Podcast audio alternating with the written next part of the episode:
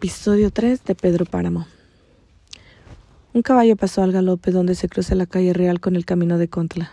Nadie lo vio. Sin embargo, una mujer que esperaba en las afueras del pueblo contó que había visto el caballo corriendo con las piernas dobladas, como si se fuera a ir de bruces. Reconoció la alazán de Miguel Páramo y hasta pensó, ese animal se va a romper la cabeza.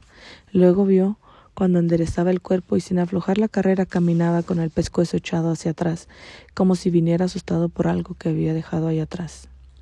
Esos chismes llegaron a la media luna, la noche del entierro, mientras los hombres descansaban de la larga caminata que habían hecho hasta el panteón. Platicaban, como se platica en todas partes antes de ir a dormir. A mí me dolió mucho ese muerto, dijo Terencio Lubianes.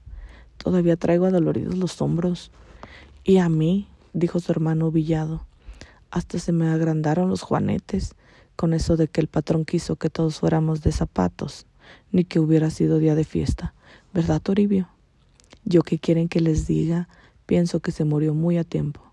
Al rato llegaron más chismes de Contla, los trajo la última carreta. Dicen que por allá anda el ánima, lo han visto tocando la ventana de fulanita, igualito a él, de chaparreras y todo. ¿Y usted cree que don Pedro, con el genio que se carga, iba a permitir que su hijo siga traficando viejas? Ya me lo imagino si lo supiera. Bueno, le diría, tú ya estás muerto. Estate quieto en tu sepultura. Déjanos el negocio a nosotros. Y de verlo por ahí, casi me las apuesto que lo mandaría de nuevo al Camposanto. Tienes razón, Isaías. Ese viejo no se anda con cosas. El carretero siguió su camino. Como la supe, se las endoso.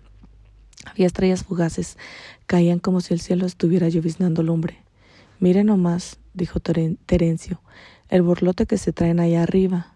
Es que le están celebrando su función al Miguelito, terció Jesús. No será mala señal. ¿Para quién? Quizá tu hermana esté nostálgica por su regreso. ¿A quién le hablas? A ti. Mejor vámonos, muchachos. Hemos trafagueado mucho y mañana hay que madrugar y se disolvieron como sombras. Había estrellas fugaces, las luces en Comala se apagaron. Entonces el cielo se adueñó de la noche. El padre Rentería se revolcaba en su cama sin poder dormir. Todo esto que sucede es por mi culpa, se dijo. El temor de ofender a quienes me sostienen, porque esta es la verdad. Ellos me dan mi mantenimiento. De los pobres no consigo nada. Las oraciones no llenan el estómago. Así ha sido hasta ahora, y estas son las consecuencias, mi culpa.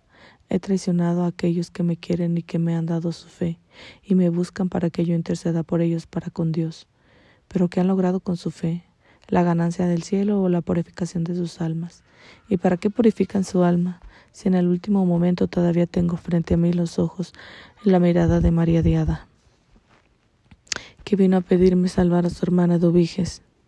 Ella sirvió para sus semejantes, les dio todo lo que tuvo, hasta les dio un hijo a todos, y se los puso enfrente para que alguien lo reconociera como suyo, pero nadie lo quiso hacer. Entonces les dijo, en ese caso yo también, yo también soy su padre, aunque por casualidad haya sido su madre. Abusaron de su hospitalidad por esa bondad suya de no querer ofender ni de malquistarse con nadie, ninguno. Pero ella se suicidó, obró contra la obra de Dios, contra la mano de Dios. No le quedaba otro camino. Se resolvió a eso también por bondad. Falló a última hora. Eso es lo que le dije. En el último momento. Tantos bienes acumulados para su salvación y perderlos así de pronto. Pero si no los perdió, murió con muchos dolores. Y el dolor. Usted nos ha dicho algo acerca del dolor que ya no recuerdo. Ella se fue con ese dolor, por ese dolor. Murió retorcida por la sangre de que la ahogaba. Todavía veo sus muecas, y sus muecas eran las más tristes gestos que ha hecho un ser humano. Tal vez rezando mucho. Vamos rezando mucho, Padre. Digo, tal vez, si acaso, con las mismas gregorianas, pero para eso necesitamos pedir ayuda, mandar traer sacerdotes, y eso cuesta mucho dinero. Ahí estaba frente a mis ojos la mirada de María Diada, una pobre mujer llena de hijos. No tengo dinero, eso usted lo sabe, padre. Dejemos las cosas como están, esperemos en Dios. Sí, padre. ¿Por qué aquella mirada se volvía valiente ante la resignación? ¿Qué le costaba a él perdonar cuando era tan fácil decir una palabra, o dos, o cien palabras si éstas fueran necesarias para salvar el alma? ¿Qué sabía él del cielo y del infierno? Sin embargo, él, perdido en un pueblo sin nombre, sabía los que habían merecido el cielo. Había un catálogo, comenzó a recorrer los santos del panteón, católico comenzando por los del día. Santa Nunilona, Virgen y Mártir, Anercio, Obispo, Santas Salomé Viuda, Alodia o Elodia y Nulina, Vírgenes, Córdula y Donato, y siguió. Ya iba siendo ya iba siendo dominado por el sueño cuando se sentó en la cama. Estoy repasando una hilera de santos como si estuviera viendo saltar cabras. Salió fuera y miró el cielo. Llovían estrellas. Lamentó aquello porque hubiera querido ver un cielo quieto. Oyó el canto de los gallos, sintió la envoltura de la noche cubriendo la tierra. La tierra, este valle de lágrimas.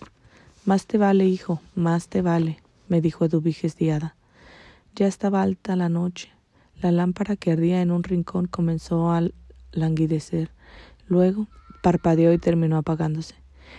Sentí que la mujer se levantaba y pensé que iría por una nueva luz. Oí sus pasos cada vez más lejanos. Me quedé esperando. Pasado un rato y al ver que no volvía, me levanté yo también. Fui caminando a pasos cortos, tentaleando en la oscuridad, hasta que llegué a mi cuarto. Ahí me senté en el suelo a esperar el sueño. Dormí a pausas. En una de esas pausas fue cuando oí el grito. Era un grito arrastrado como el alarido de algún borracho. Ay, vida, no me mereces. Me enderecé deprisa porque casi lo oí junto a mis orejas. Pudo haber sido en la calle, pero yo lo oía aquí, untado a las paredes de mi cuarto. Al despertar, todo estaba en silencio, solo el caer de la polilla y el rumor del silencio. No, no era posible calcular la hondura del silencio que produjo aquel grito, como si la tierra se hubiera vaciado de su aire. Ningún sonido, ni el del resuello, ni el del latir del corazón, como si se hubiera el mismo, como si se detuviera el mismo ruido de la conciencia. Y cuando terminó la pausa y volvió a tranquilizarme, retornó al grito y se siguió yendo por un largo rato. Dejen, déjenme, aunque sea el el derecho de pataleo que tienen los ahorcados. Entonces abrieron de par en par la puerta. ¿Es usted, doña Eduviges? pregunté. ¿Qué es lo que está sucediendo? ¿Tuvo usted miedo? No me llamo Eduviges, soy Damiana. Supe que estabas aquí y vine a verte. Quiero invitarte a dormir a mi casa. Ahí tendrás donde descansar. ¿Damiana Cisneros? ¿No es usted de las que vinieron, de las que vivieron en la media luna? Allá vivo, por eso he tardado en venir. Mi madre me habló de usted, me habló de una tal Damiana que me había cuidado cuando nací.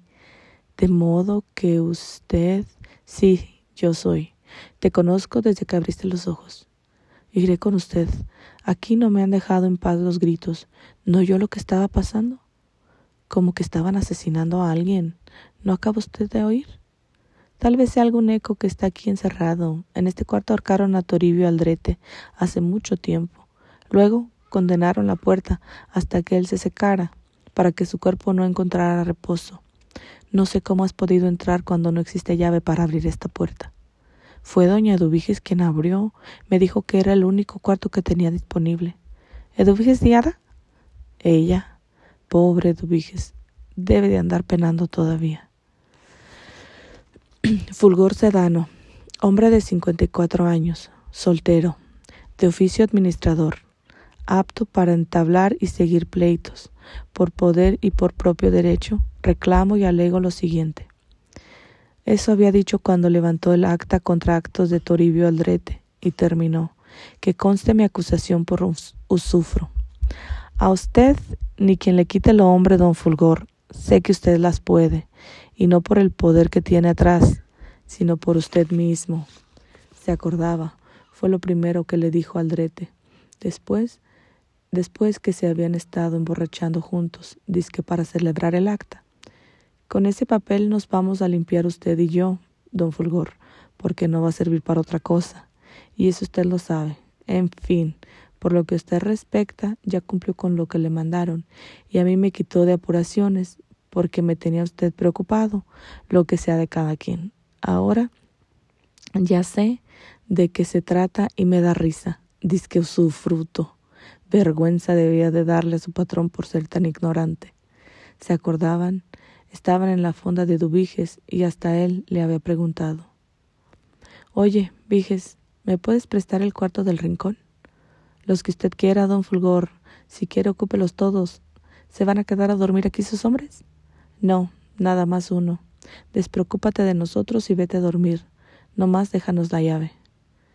Pues ya le digo, don Fulgor, le dijo Toribio Aldrete, a usted ni quien le menoscabe lo hombre que es, pero me lleva la rejodida con ese hijo de la rechintola de su patrón. Se acordaba, fue lo último que le oyó decir de sus cinco sentidos. Después se había comportado como un collón, dando de gritos. Dice que la fuerza que yo tenía atrás, vaya. Tocó con el mango del chichote la puerta de la casa de Pedro Páramo. Pensó en la primera vez que lo había hecho, dos semanas atrás. Esperó un buen rato del mismo modo que tuvo que esperar aquella vez. Miró también como lo hizo la otra vez, el moño negro que colgaba del dintel de la puerta, dintel de la puerta, pero no comentó pero no comentó consigo mismo.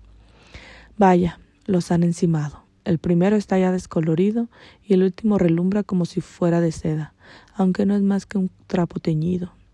La primera vez que estuvo esperando hasta llenarse llenarse con la idea de que quizás la casa estuviera deshabitada, y ya se iba cuando apareció la figura de Pedro Páramo. Pasa Fulgor. Era la segunda ocasión que se veían. La primera nada más él lo vio, porque el Pedrito estaba recién nacido. Y está, Casi se podía decir que era la primera vez, y le resultó que le hablaba como a un igual. Vaya. Lo siguió a grandes trancos, chicoteándose las piernas. Sabrá pronto que sabrá pronto lo que yo soy. Sabrá pronto que yo soy el que sabe, lo sabrá, y a lo que vengo. Siéntate, Fulgor, aquí hablaremos con más calma. Estaban en el corral. Pedro Páramo se arrellanó en un pesebre y esperó. ¿Por qué no te sientas? Prefiero estar de pie, Pedro.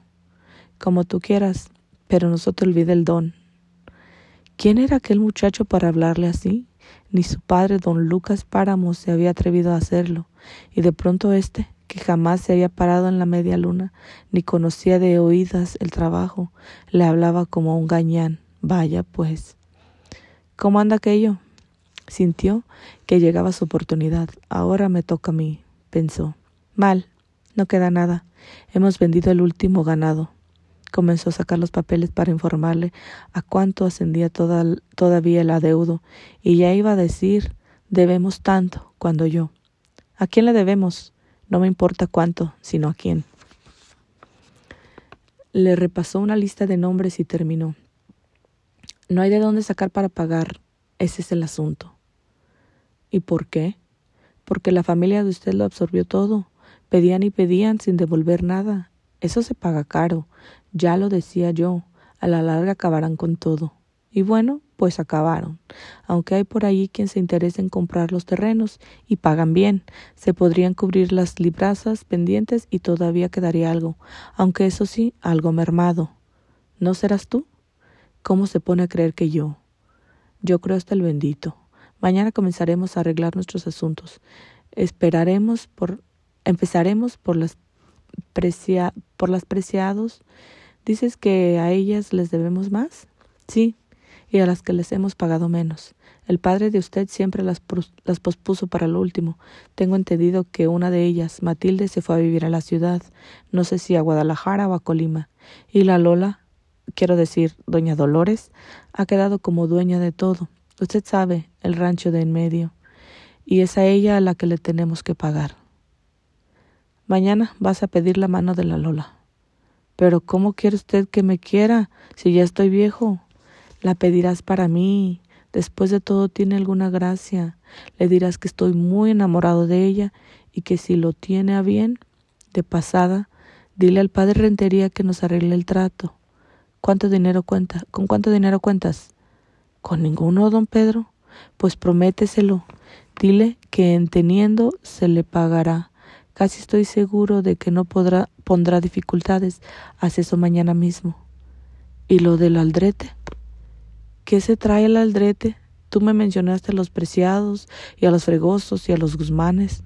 ¿Con qué sale ahora el aldrete? Cuestión de límites. Él ya mandó cercar y ahora pide que echemos el lienzo que falta para hacer la división. Esa eso déjalo para después. No te preocupes, los lienzos. No habrá lienzos. La tierra no tiene divisiones. Piénsalo, Fulgor, aunque no se lo des a entender.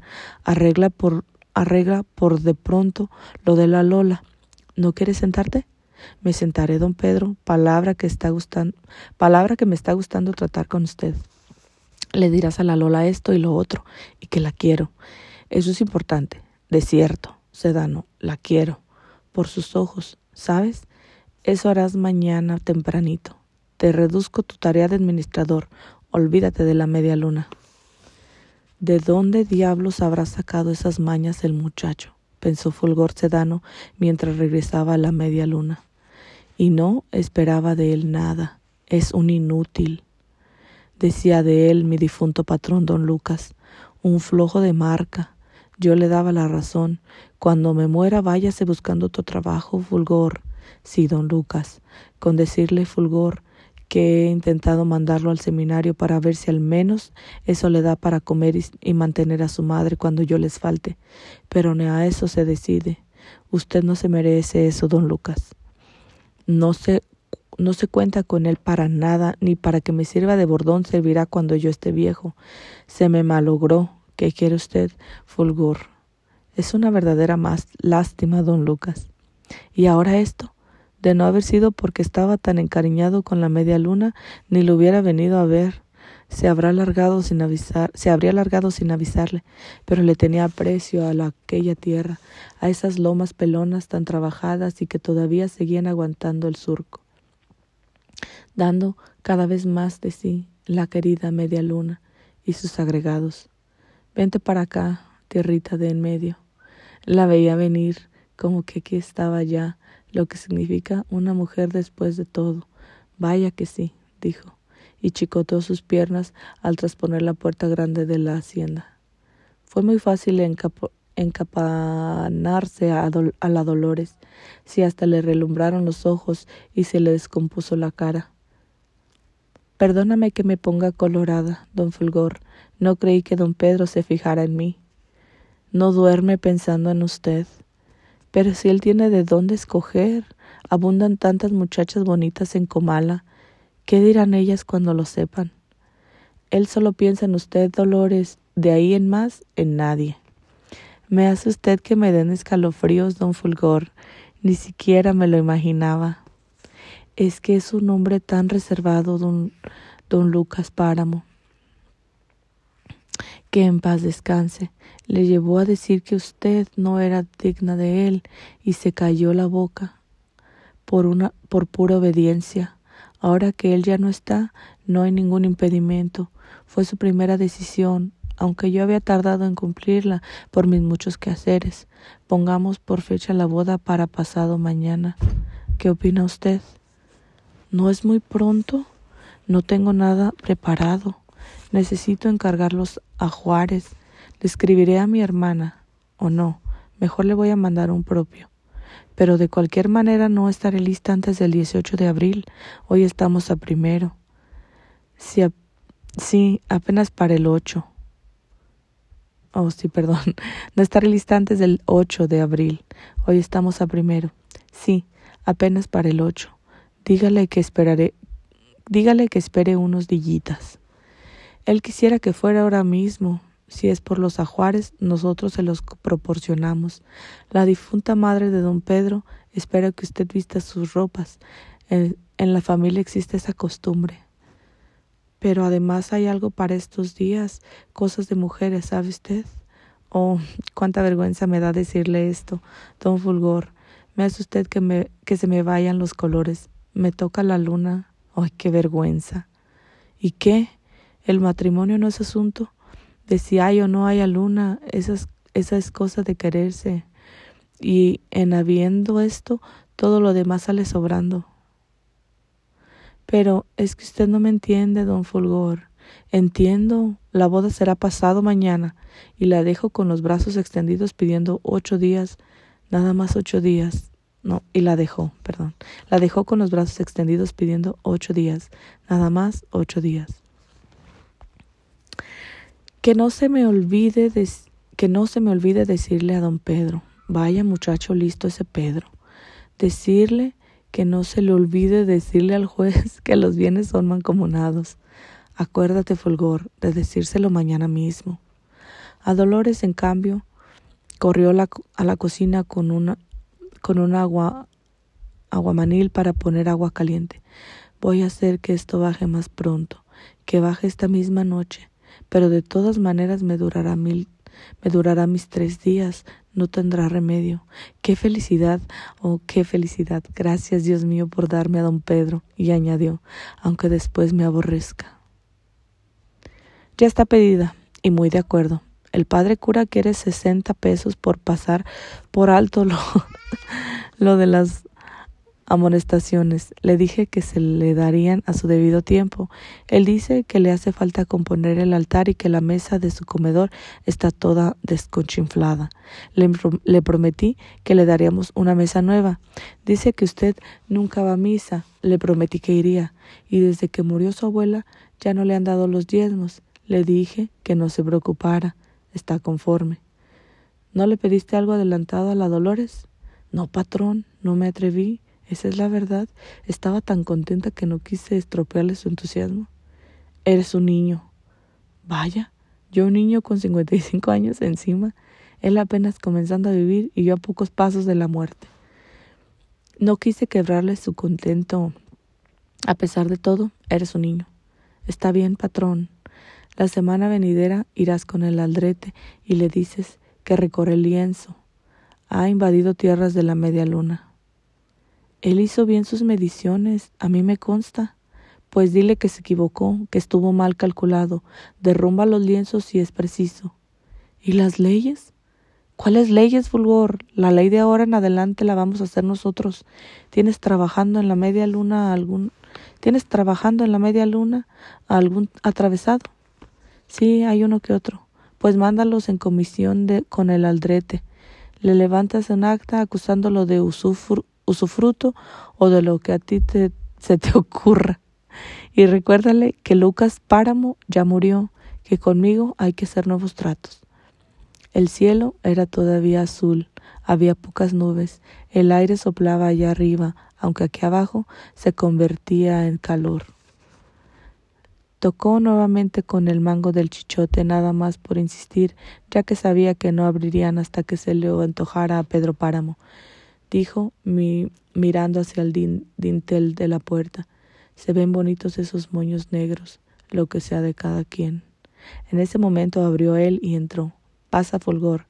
¿Está arreglado el asunto de Toribio Aldrete? Está liquidado, patrón. Nos queda la cuestión de los fregosos. Deja eso pendiente. Ahorita estoy muy ocupado con mi luna de miel. Hasta aquí lo dejamos.